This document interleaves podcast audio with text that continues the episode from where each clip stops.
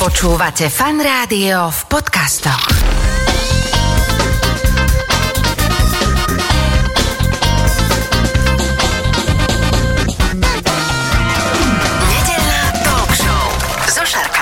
Počúvate fan rádio, nedelnú talk show. V tejto chvíli v štúdiu oproti mne sedí môj dnešný host, lodný kapitán a inštruktor Tomáš Čermák. A teda ahoj, vítaj najskôr. Pozdravujem. No a e, pekne z hurta ideme na to, že čo to tvoje povolanie je vlastne zač, lebo ty teda pripravuješ ľudí, ktorí sa chcú stať kapitánmi, volajme to tak? Kapitáni alebo vodcovia malých plavidel. Vodcovia malých plavidel, hej? A to je celkom taký zaujímavý názov, lebo to by tak e, že malé plavidlo pre mňa je taká loďka, kde si sadkám, zoberiem si nejaké pádlo alebo veslo a to nie je malé plavidlo, to je čln. Takže čo je to malé plavidlo? Malé plavidlo je plavidlo, ktoré e, dosahuje dĺžku maximum 20 metrov 12 osôb na palube a neobmedzený výkon a je to viac menej plavidlo, ktoré môže obsluhovať alebo viesť e, hociaká osoba, ktorá e, prejde kurzom a zloží skúšku. Čiže musí mať na to preukaz. Ale teraz si povedal, že 20 metrov, prepáč, 20 metrová loď, za mňa už je taká akože riadna lodisko, takže to sa len tak volá, že malé plavidlo, 12 osôb, ale asi to nie je také, že keď chceš prepravovať nejaký tovar, to už, to už je niečo iné, hej? Nie, viac menej to určené na turizmus a na voľný čas. Na voľný čas. Dobre, takže vlastne také tie loďky, ktoré sa preháňajú po chorvátskych pobrežiach alebo po Dunaji, alebo aj kľudne po Šírave, Oravskej priehrade, tak to väčšinou, čo vidíme, tak tí ľudia majú preukaz vodcu malého plavidla. Správne? Áno, preukaz vodcu malého plavidla, ten sa delí na vnútrozemské vodné cesty a na more. More príbrežná plavba, ktorá je zase iná kategória alebo iný preukaz. Dobre, a čo to je, že do koľko metrov alebo kilometrov? E, Je to do 12 námorných míl. Čiže e, 15 kilometrov? Do e, vzdialenosti, pokiaľ vidíte, ešte stále pobreže. To je také Aha, to je dobre. jednoducho povedané. Dobre, že kým vidím pobrežie, hej, tak akože, tak to potom je výborné, keď si napríklad v nejakej krajine, kde sú také hory, vieš, že jo, stále vidím asi 50 km od, od, čiže dobre, takže to je tak, že vlastne môžeš chodiť na jazere, rieke a nejakých tých 12 míl od pobrežia aj na mori, tak na toto to platí. A poďme teda povedať, že keď sme si do 20 metrov, tak to sa dlž, delí tak, že podľa dĺžky, že nad 20 metrov? Na 20 metrov sú väčšinou veľké plavidlá, uh-huh. je to rozdelené, malé, Mhm. Malé, veľké. OK, to sa A dá. veľké plavidlá už e, tam treba absolvovať ten kurz troška ináč, treba si odplávať, treba si začať od piky kvázi od e, nejakého pomocného bocmana na lodi a e, pomaličky stúpať hore až po triedu kapitán 2 až kapitán 1. Čiže to je komerčná taká plavba, hej, že to už sú takí ľudia, čo... To už sú profesionáli. Profíci. Aha, toto sa bavíme skôr o takých tých amatérov, ktorí cez víkend zoberie rodinu kamarátov a idú sa trošku akože e, splaviť s motorom. Hovoríš teda, že tam je neobmedzený výkon, lebo ja si pamätám, že sem tam som si požičal takú loďku, čo mala taký ten motorček a to, malo, to tým pádom malo nejaké obmedzenia si, hej? Uh, Lebo to vydali úplne len tak, vieš, akože len na dobré slovo a teda respektive na občianský preukaz. Každá krajina, každý štát má svoje nejaké vnútorné predpisy. U nás napríklad na úplne voľné používanie môžete používať motor do 4 kW, čo je 5 koní. Uh-huh. S tým môžete slobodne plávať bez nejakého e, absolvovania nejakého preukazu alebo získania nejakého certifikátu. Oplatí sa mať taký kapitánsky preukaz, lebo máme Dunaj, máme nejakú zemplínskú šíravu, ale k tomu Dunaju je to teda veľká rieka, splavná, čo ja viem, po, od Devina až po Šturovo naozaj, že dá sa u nás takto plaviť? U nás je splavný komplet Dunaj aj pre veľké plavidla, aj pre malé plavidlá. Slovensko ako také, ako obyvateľia, to prednedávnom dá sa povedať, že objavili, lebo doteraz to bolo viac menej všetko také uzatvorené alebo nepoznané. A teraz ten Dunaj sa otvára aj e, stavbami v Bratislave na nábreží, tí ľudia sa viacej k tomu Dunaju dostávajú a začína byť obľúbenejší a obľúbenejší. Uh-huh. Ale tá rieka je naozaj široká, veľká a sú tu teda aj taká tá doprava, že tie remorkery, tlačné lode a rôzne také tie uh, rýchlo lode medzi Viedňou a Bratislavou. Čiže sú tam tiež také isté predpisy, ako dajme tomu, keď idem po ceste po diálnici, že nejaké No, signály. Každá rieka je značená, každá loď má nejaké signály, ktorá nesie. Tá doprava je kvázi riadená alebo značená a hlavne aj ten veľký Dunaj u nás mm-hmm. na Slovensku. A vodca toho plavidla, ktorý získa tento preukaz, musí vedieť, ako sa má na tom Dunaji správať, čo si môže dovoliť, čo si dovoliť nesmie. OK, čiže to je taký v podstate vodičák, lodičák, keď budeme to volať. Áno, áno. Dobre, ale tak pri tom aute je to celkom také jasné, že robím si čo, nejaká teória, potom sú nejaké jazdy, skúšky a dostaneš vodičák. Ako to prebieha teda, keď e, si niekto robí taký preukaz tu na Slovensku? Funguje to kvázi rovnako. Uh-huh. Tiež musíte prejsť nejakou teóriou, prejsť nejakou praxou a potom skladáte štátnu skúšku. Na tej teórii sa oboznámite so všetkými znakmi, signalizáciami na teoretickej báze. Potom, keď plávame na Dunaji, tak si to uh, povieme, o prejdeme celé v praxi, ako to vyzerá, ako to mm-hmm. funguje. A na štátnej skúške sa potom skladá na Čiže je normálne také, jak, jak, jak keby som robil vodičak. Áno, áno. Lebo ja si pamätám, formou. jeden kamarát ma viezol takto pred časom po Dunaji, ešte vlastne minulý rok, keď bolo teplo. A bolo to strašne pre mňa zvláštne, že veci, ktoré si nemáš ako všimnúť, že, že kopec takých bojok, svetielok a rôznych znakov, že čo som ani netušil, že to existuje, ale vidíš to až keď teda ideš na tej lodi. Čiže to si ten človek normálne takisto všíma, je to presne to isté, ako keby som chodil po ceste, len idem po vode, hej? Ono ten vodič vodičak na auto je o to jednoduchší, že sa s ním stretávate deň čo deň na ulici. Mm-hmm. Vidíte prechody prechodcov, vidíte značky a tak ďalej, takže to ostáva tak v pamäti troška vrité.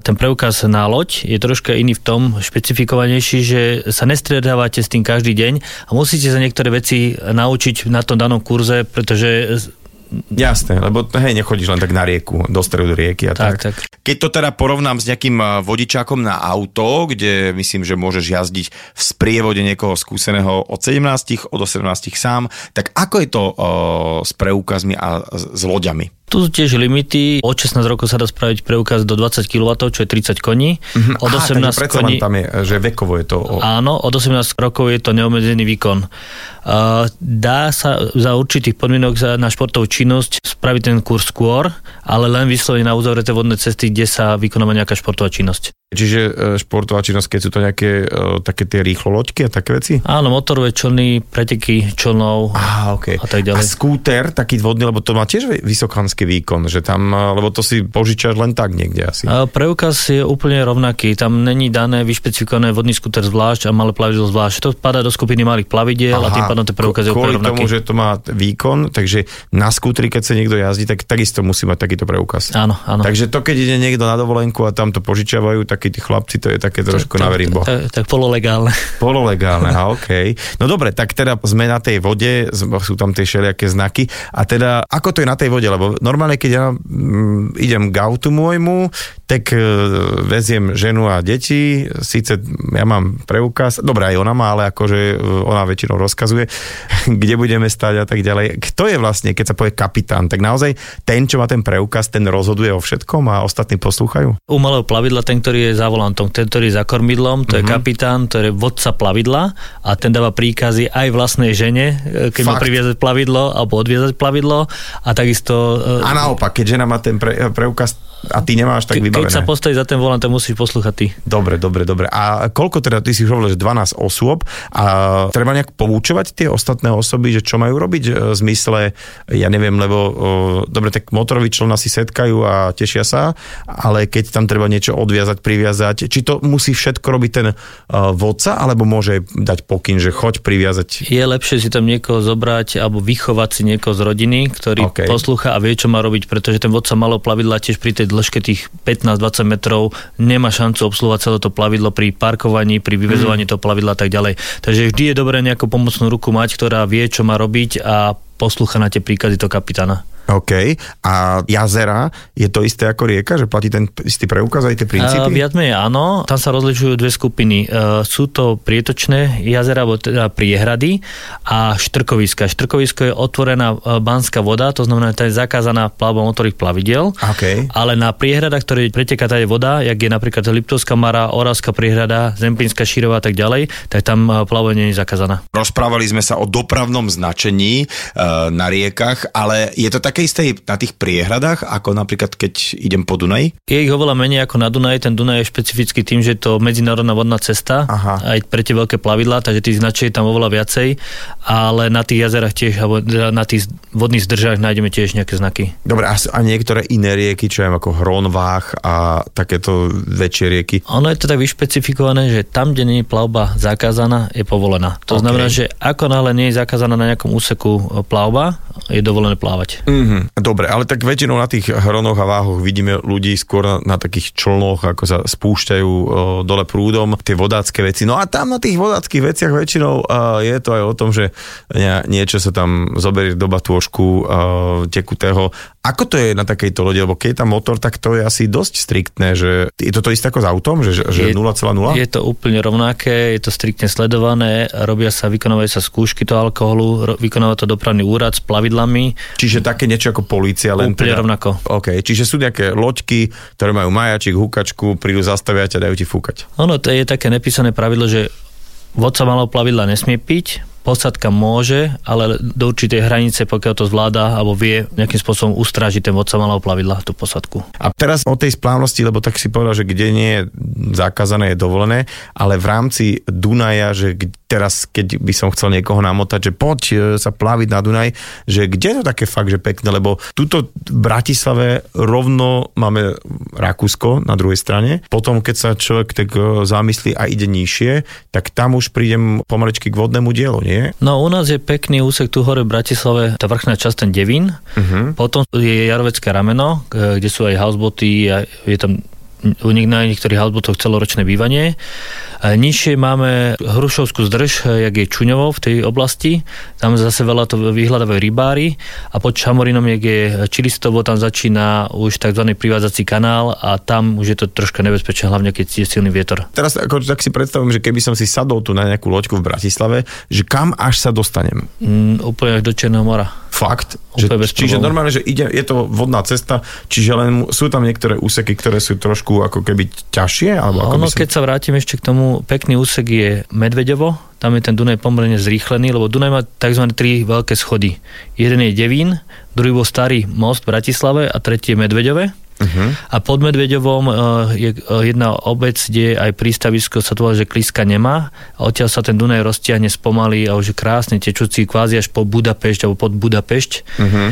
a kde fakt sa dá stráviť jedna krásna dovolenka. Čiže už prejdem to Medveďovo a idem, čo tam máme potom, Komárno, Štúrovo. No, predtým tá Kliska nemá, tam sú niektoré maďarské obce, ktoré uh, sú priamo na brehu Dunaja, kde sa dá vystúpiť, sú tam aj krčmy na to občerstvenie, sú tam nejaké bufety, reštaurácie a tak ďalej. Uh-huh. Uh, máme Komárno, tam je uh, prístavisko malých plavidel tiež krásne, máme Váh, kde sa dá vyplávať až uh, po Komoču, Či môžeš zase do protiprúdu Komoče, to je pri Nových zámkoch? niekde? je Kolárovo, Komoča. Kolárovo sa OK. okay. navlieva Malý Dunaj a potom je Komoča ešte nad tým jeden krásny kemp, kde sa dá tiež e, bez vyplávať s malým plavidlom za normálneho stavu vody.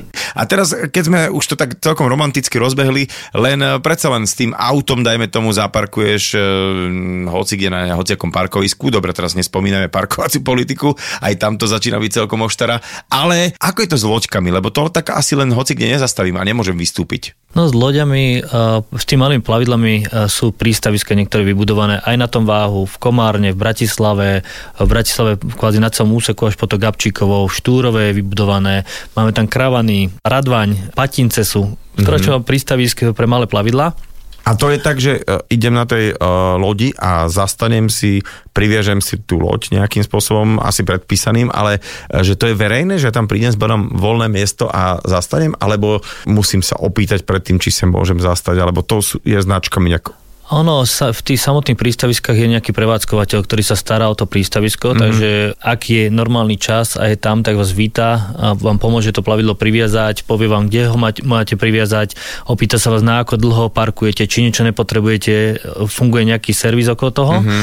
alebo potom sa dá aj tak troška na divoko, keď je to plavidlo menších rozmerov, tak e, na nejakých plážach, kde to nie je zakázané, zase môžeme stáť, môžeme si založiť nejaký oheň, kempovať a tak ďalej. Sú ostrovy medzi Komárnom a Štúrom krásne, kde sa to dá vykonávať medzi Komárom a Štúrom sú normálne že ostrovy v rámci Dunaja? v rámci Dunaja pekné To je krásne ostrovy. krása, to je krása. Ja som to uh, kedysi dávno absolvoval, ale iba tak, taký, tak, takú komerčnú plavbu uh, k Vyšehradu a bol som prekvapený, že tam, keby niekto zaviazal oči a že kde si, tak netušil by som, že to je na Slovensku, že takisto uh, tá krajina z, tej rieky smerom k brehu je úplne iná, ako ju vnímame, takže je to veľmi zvláštne a, a krásne. Takže máme aj takúto veľkú vec, že ten Dunaj, ktorý sa dá takto krásne splavovať. A ty si povedal, že až do Budapešte, čiže ako to je potom, je normálna nejaká colnica, alebo teda, že iba proste prejdem do druhého štátu v rámci Európskej únie aj s loďou? Kedy si to bolo, že bola normálna colnica a plavidlo sa muselo predsliť do iného štátu. Mm-hmm. Teraz tým, že sme v Európskej únii, tak je tá pláva úplne otvorená, len treba rátať to, že slovenskí policajti už nebudú kontrolovať, budú vás kontrolovať maďarsky. Treba sa troška oboznámiť s tými predpismi na tom maďarskom úseku Dunaja. Vyžadujú niektoré možno iné veci, ktoré na Slovensku nevyžadujú, mm-hmm. takže s tým sa treba oboznámiť. A naopak, asi aj. A naopak, no. Ale tak je to v podstate, ak keď prejdem aj do Maďarska, tak hneď máme predpis, že nemám mať natankované, aby som teda neostal a mohol tankovať niekde na Maďarskej. A ozaj, ako to je s tankovaním? Lebo teraz sa bavíme o loďkách, ktoré majú motor a teda to asi stále spotrebováva nejaké palivo, takže kde sa tak tankuje? Pre malé plavidlá čo ja viem, teraz momentálne sú vybudované dve stanice na čerpanie paliva, alebo uh-huh. teda pohonnej látok. Je to v Komárne pri vjazde do prístavu a potom máme tu jedno v Čuňove, kde vieme natankovať priamo plavidlo z pištole kvázi, aha, z tankovacieho stojanu. Čiže normálne inak, keď niekto, tak si to musí asi nejaký bandaskár. Väčšinou, väčšinou, väčšinou to funguje tak, že uh, väčšina ľudí si to bandaskuje, respektíve aha, nosí bandaskách. Aha. Lebo tam, to mi príde celkom také, že keby to bolo tak pekné, ako na bežných pumpách, že zastaneš si, uh, natankuješ si, vybehneš si sa nejaký vycikať. Áno, vo svete to vybudované je, ale tam to funguje dlhé roky. Jo. U nás, keby to mal niekto splniť, eh, tak je veľa európskych smerníc a predpisov, ktoré by musel prekonať a nie je to jednoduché. No to asi nie, keďže je to v blízkosti prírody, v podstate v priamo vo vode. Uh, ja inak musím povedať, že tvoje meno som zachytil niekde v médiách v súvislosti s takouto veľkou nehodou, čo sa stala na Dunaji v Maďarsku, keď veľká loď pri nejakom uh, manévri úplne, že zatopila tú malú, bolo to naozaj veľká tragédia a ak si teda spomenie, že čo sa tam vlastne stalo, že aká to bola chyba, že ako to nakoniec rozsúdili? Ono, pokiaľ viem, tam uh, už aj padlo nejaké rozhodnutie, respektíve uh, bol odsudený za to kapitán uh, toho väčšieho plavidla. Uh-huh. A samotné to veľké plavidlo tam nerešpektovalo niektoré veci, ktoré malo. Uh-huh. A to malé plavidlo zase, tam bol vyšší vodostav, nemal taký výkon vtedy a takú silu motorovú kvázi, na to by mohlo sa plaviť v tom danom úseku ale viem, že vtedy uh, bol odsudený priamo kapitán toho veľkého plavidla. Mm, čiže on spravil nejakú chybu a asi je to tak, že keď je veľká malá loď, tak uh, tá malá loď je samozrejme v nevýhode. Nemyslím, ako keď je to na ceste, že by sa zrazili, že väčšie auto je proste väčšie, ale tam okolo tej lode vznikajú rôzne prúdy, ťahy, karfioly a rôzne iné veci, ktoré som počul, že, že vznikajú, že to sú také, také tie kolečka a že teda môže ma tá veľká loď ako keby vtiahnuť, alebo čo sa deje? Tam? Je to riziko tiež, keď je výkonné veľké tlačné plavidlo, veľký nákladný čln, uh-huh. ktorý pláva proti prúdu, tak na to, aby pretlačil tú silu alebo, alebo tú silu tej rieky, tak musí použiť veľký výkon.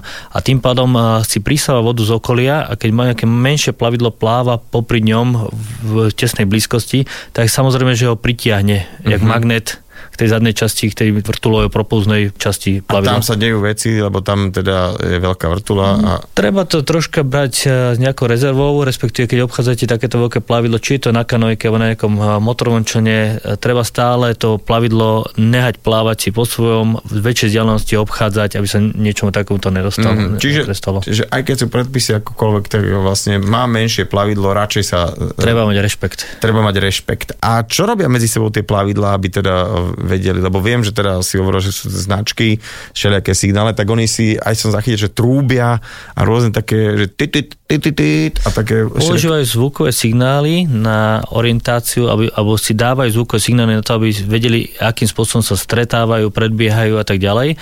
A v dnešnej modernej dobe už sa to všetko nahradzuje väčšinou vysielačkami, takže tie plavidla veľké už si dopredu dajú vedieť vysielačkami, čo budú robiť, aký manévr a tak ďalej. To sa bavíme o tých veľkých, ale keď sa bavíme o tom, že idem ja na nejakom člníku, ktorá má do 20 metrov, ale nie, nejakým proste malý čln, sedí mi tam rodina a uh, vidím nejakú loď, ide oproti, takže mávam, kývam, alebo teda ak je to taká veľká loď, alebo dávam pozor, alebo zatrubím, no, čo sa deje. V každom prípade ako malé plavidlo um, dáva prednosť všetkým, motorové plavidlo, dáva mm-hmm. prednosť všetkým ostatným plavidlám. Uh, absolútnu prednosť má plachetnica plávajúca na plachty, Uh-huh. Ako náhle stiahne plachty, už sa stáva motorovým plavidlom a dáva prednosť všetkým. Toto malé plavidlo sa by malo dávať prednosť veľkým plavidlám, tie veľké plavidlá tým, že má zotrvačnosť, má veľkú váhu, nemá šancu zabrzdiť alebo niekde uhnúť. To znamená, že my musíme vytvoriť dostatočný priestor, priestor. na jeho manevrovateľnosť. Čiže tak e, chápem, že čím väčšie tak tým teda je to akoby... Ťažšie ovládať, ťažšie zabrzdiť. Ak asi musíme to na 100% dodržiavať, lebo ja neviem, keď je po prúde a odbočuje, tak to je celkom problém. Určite áno a treba brať, že, Dunaj tu v Bratislave má špecifikáciu horskej rieky má takú silu a taký prietok alebo takú rýchlosť e, toku, že má špecifikáciu horskej rieky a samotný, keď e, vodco malo plavidlo začína plávať a sa oboznamuje s Dunajom, je lepšie vždy začať plávať niekde v spodnej časti Dunaja, to znamená niekde okolo Šamorína, Čuňova, kde tá voda je pomerne kľudná. Ah, okay. Až potom pomaličky, keď má nabere nejaké skúsenosti, by sa mohol teda tlačiť do toho mesta alebo respektíve plávať e, do mesta. Mm, lebo tu práve v Bratislave, čo je veľký paradox, je ten, ten Dunaj taký celkom... Je ten tok pomerne silný. Hej, hej. Silný. A teraz ešte, uh, jak sme boli v tej Budapešti, ty si povedal, že nejaký stav. Tak čo znamená, že kedy je tá rieka, alebo nejaké to miesto, kde plávame, že v dobrom stave. To si ako zistím? Či sú na to nejaké aplikácie, alebo zavolám niekam? Existujú aplikácie na to, ktoré vytvoril dopravný úrad, ktorý aj obhospodaruje, alebo teda respektíve riadi dopravný úrad a potom uh, treba pozrieť stránky Slovenského hydrometeorologického ústavu SHMU, uh-huh. kde si nájdeme vodostavy jednotlivé a tak ďalej a tam je tiež krásna jedna uh, klauzula napísaná, že ako náhle dosiahne uh, vodný stav na Dunaj prvý povodňový stupeň, tak je obmedzená plavba malých plavidel, respektíve neodporúčaná plavba malých plavidel. Uh-huh. Ten Dunaj už má pomerne veľkú výšku, veľkú silu a tie plavidla už keď plávajú, tak plávajú na vlastné riziko. Čiže, čiže čím je viac vody, tým je to nebezpečnejšie, lebo proste tam prietok musí byť tým pádom... Aj rýchlosť, to aj rýchlosť, aha.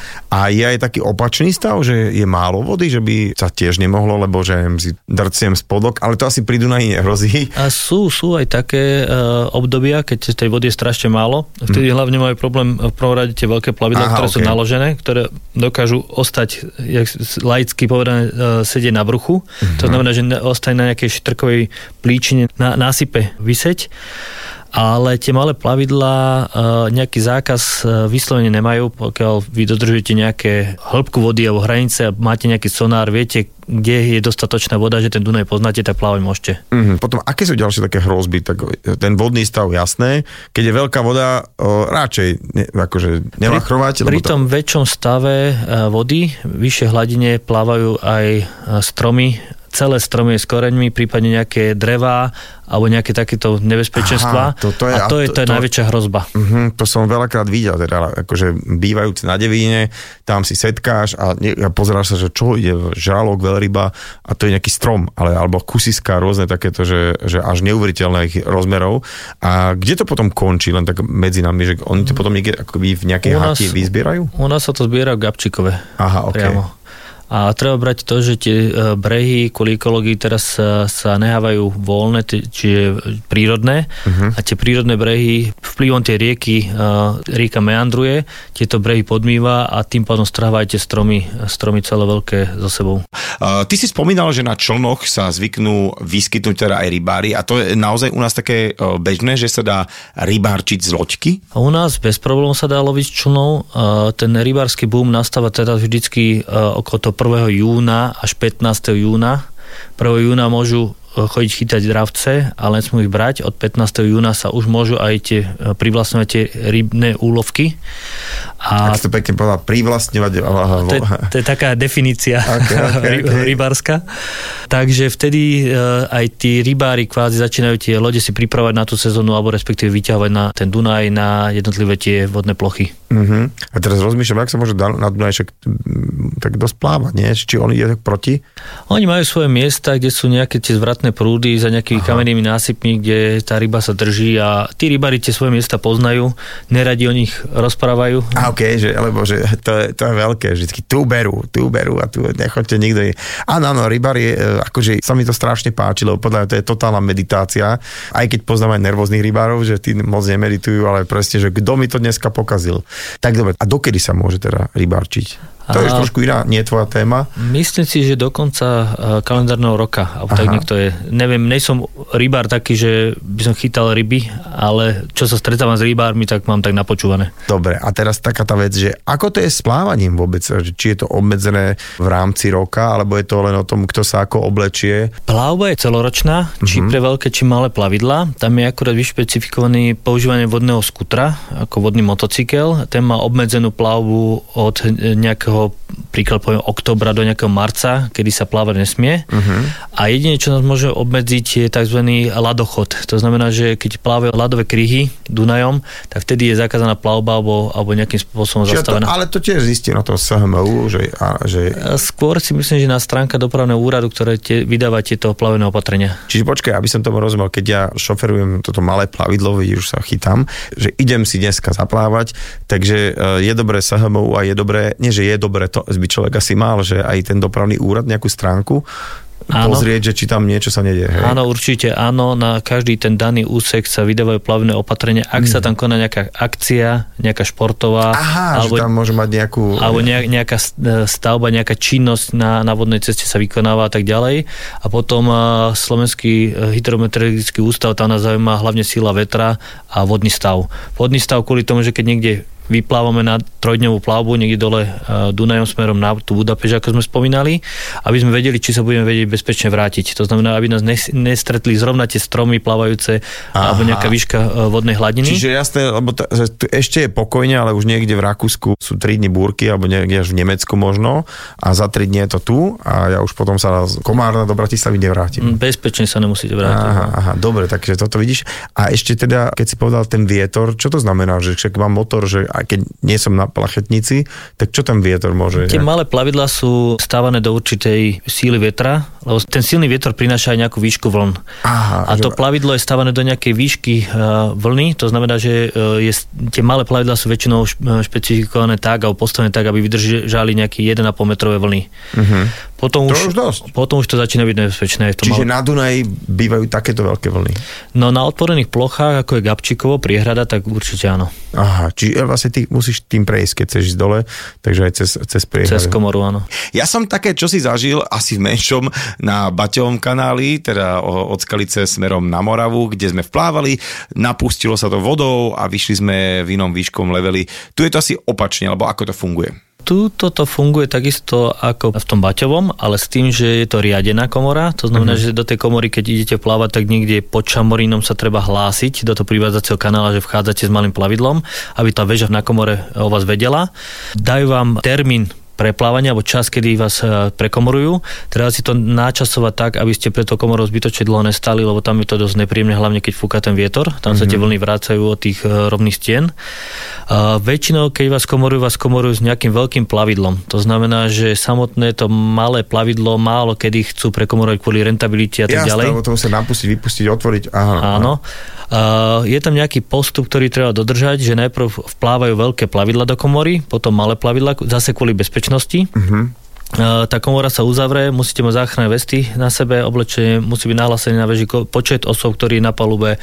Uh, to plavidlo musí rozmermi splňať predpisy alebo Ja už som, prepáč, že sa preto pýtam niekde hlavou v tom, že teda idem predsa len z toho Devína niekam e, do Šturova späť, takže ma čaká po ceste takáto komora, teda keby som to išiel, tak e, čiže takéto obštrukcie, čiže musím to celé dopredu mať naplánované, aby som tam dlho nestal, e, či teda ma zoberú kedy. Koľko to trvá vlastne v tej komore, aby ma to vyplulo? Komora po zavretí dverí, si myslím, čo si tak pamätám, trvá nejaký 30-40 minút. A, okej. Vypustenie, otvorenie, Čiže tam človeče nezlob sa, niečo proste čakáme a No moc času na to není, lebo to plavidlo treba sa mať vyviazané a strážiť ho. Tá komora pomerne rýchlo voda klesá, čiže to plavidlo sa tam troška krúti, respektíve spohybuje, mm-hmm. takže treba dávať pozor na to, aby sa nepoškodilo, nepoš- neoškrelo, neroztrhlo sa, nedaj Bože, nejaké lano mm-hmm. a tak ďalej. Takže tam človek musí byť skôr, skôr pozore, ako hrať človeče tých šty- 40 minút ubehne ak nič a, a dobre, potom vypustia asi opäť tie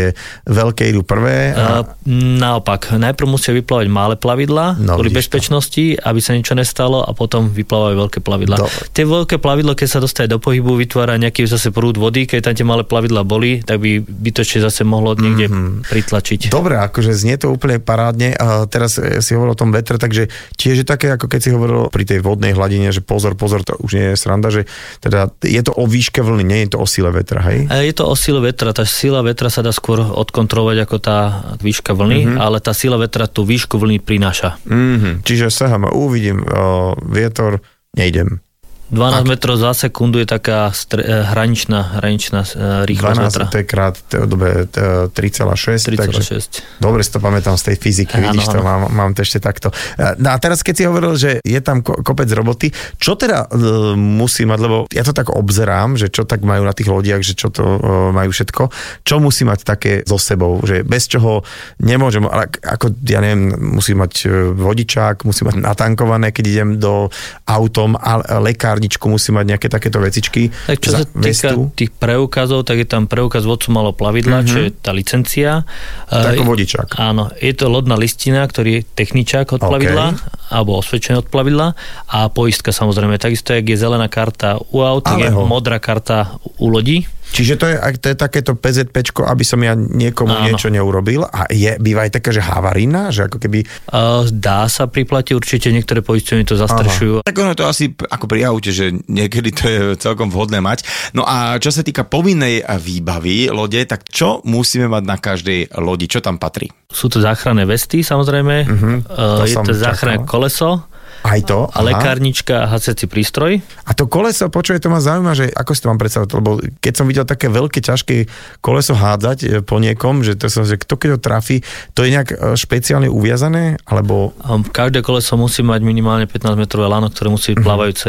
To koleso musí mať nejakú váhu, aby ste ho vedeli hodiť, aby mohol zotrvačnosť pri tom A, hode. okej. Takže vy ho hádžete ne priamo na toho človeka, ale vedľa neho, lebo by ste mu mohli s tým kolesom aj ublížiť.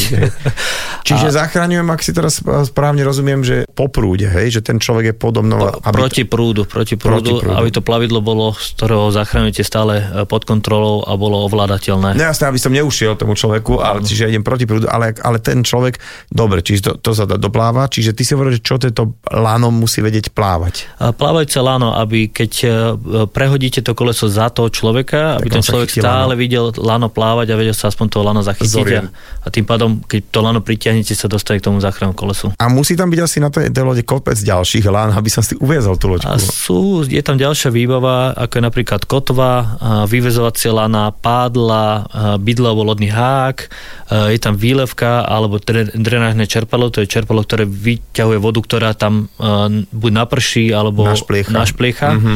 A takisto by malo byť to plavidlo označené štátnou vlajkou. Štátnou vlajkou, to je pekné. A býva aj také, že, lebo, že Anička, Lúcia a všetky tieto mená sa tam dávajú, že tých e, prvých lások alebo, alebo prvých dcer. Čiže má to aj vždy nejaký názov tá loď? A nemusí, ale keď si ho vyšpecifikujete pri prihlásení toho plavidla, tak vám ho to radi zapíšu. Lebo to je pri tých veľkých asi, takých tých Pri veľkých je to povinnosť. povinnosť.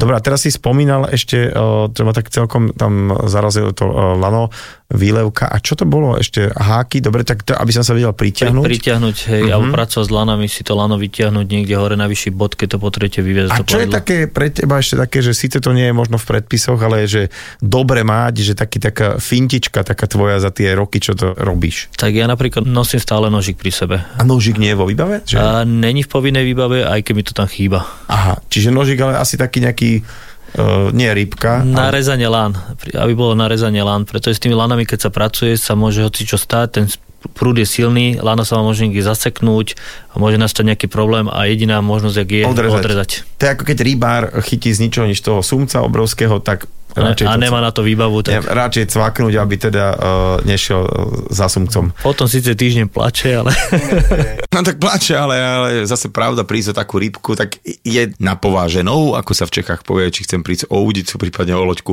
Už sme spomenuli takú tú úplne že povinnú výbavu a teraz poďme na také, eh, čo zase je dobré mať, tak eh, ja neviem, myslím si, že určite so sebou na vodu treba zobrať vodu, tak treba mať určite nejakú uh, výbavu, čo sa týka vody, jedla a tak ďalej, nejak zásoby Lebo paliva. to je taký paradox to práve toho, že vieš, že na tej, uh, som okolo je mňa voda, ale akože Ono, bez odbo- vody na, na Odborne vode. sa to nazýva akčný rádius, to asi nikomu nič nepovie, ale je to dojazd toho plavidla so všetkými zásob- zásobami, ktoré má na palube. Mhm. To znamená, že keď sa mi minie niekde voda, tak to je môj akčný rádius, pokiaľ môžem plávať po tú vodu, vyčerpanie vody.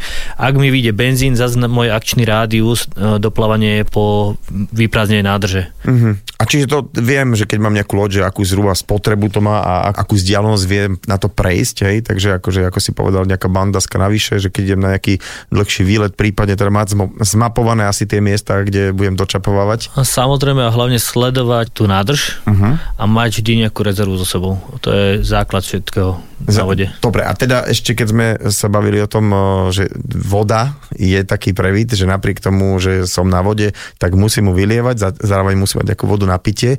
A vždy v takých tých filmoch veľký prúser býva na lodiach, že požiar.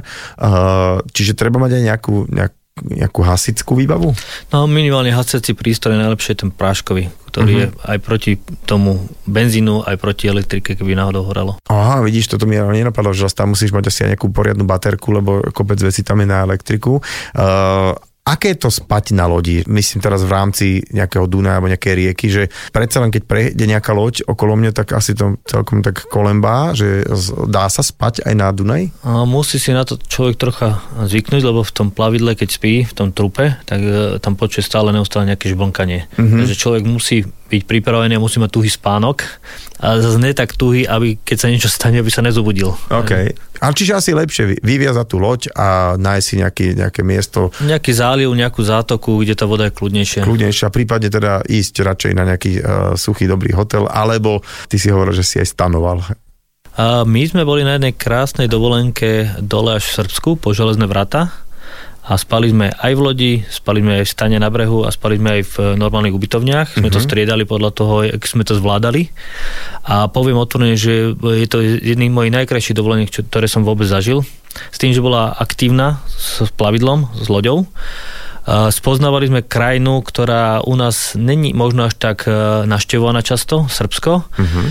Dunaj tam hraničí, alebo je hraničnou riekou medzi Srbskom a Chorvátskom a je to kvázi už také ten, ten bal, balkánsky kraj, čiže tam tá kultúra taká nám možno taká blízka, alebo hudbou, alebo vôbec tým jedlom.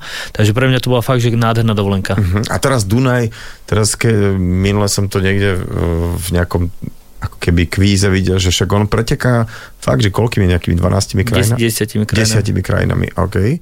Takže to vlastne sa hovoríš, dá teoreticky zísť až úplne dole, ale zase naspäť to bude trošku dlhšie trvať kvôli tomu prúdu, hej? Áno, áno, ten prúd je silnejší, ale do tej klické Neme, čo je pod Gabčíkom, eh, ten prúd je určite pomalší, ako ho tu vidíme v Bratislave. Tu v Bratislave je fakt, že špecifický tou silou a tou rýchlosťou. Čiže hoci kde aj Maďarsko, aj Srbsko, že to je vlastne pokludná vec, ktorá tak ten. Dunaj už je tam kľudný, roztiahnutý, fakt, že ukludnený. Ty síce teda nie si plachetnicový typ, ale určite krásne uh, aj, aj na tých vodných plochách, ako ja neviem, Domaša, Liptovská Mara, Oravská priehrada, ísť aj na plachetnici a dá sa plachtiť aj po Dunaji, respektíve hore Dunajom?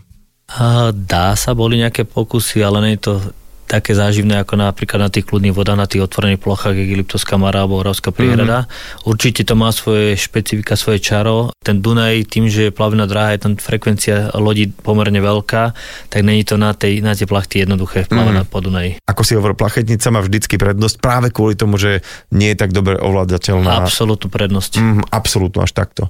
No dobre, ďakujem ti veľmi pekne za tvoj čas. A určite, ak je pekné počasie, ty máš teda čo robiť, asi ideš niekam na vodu.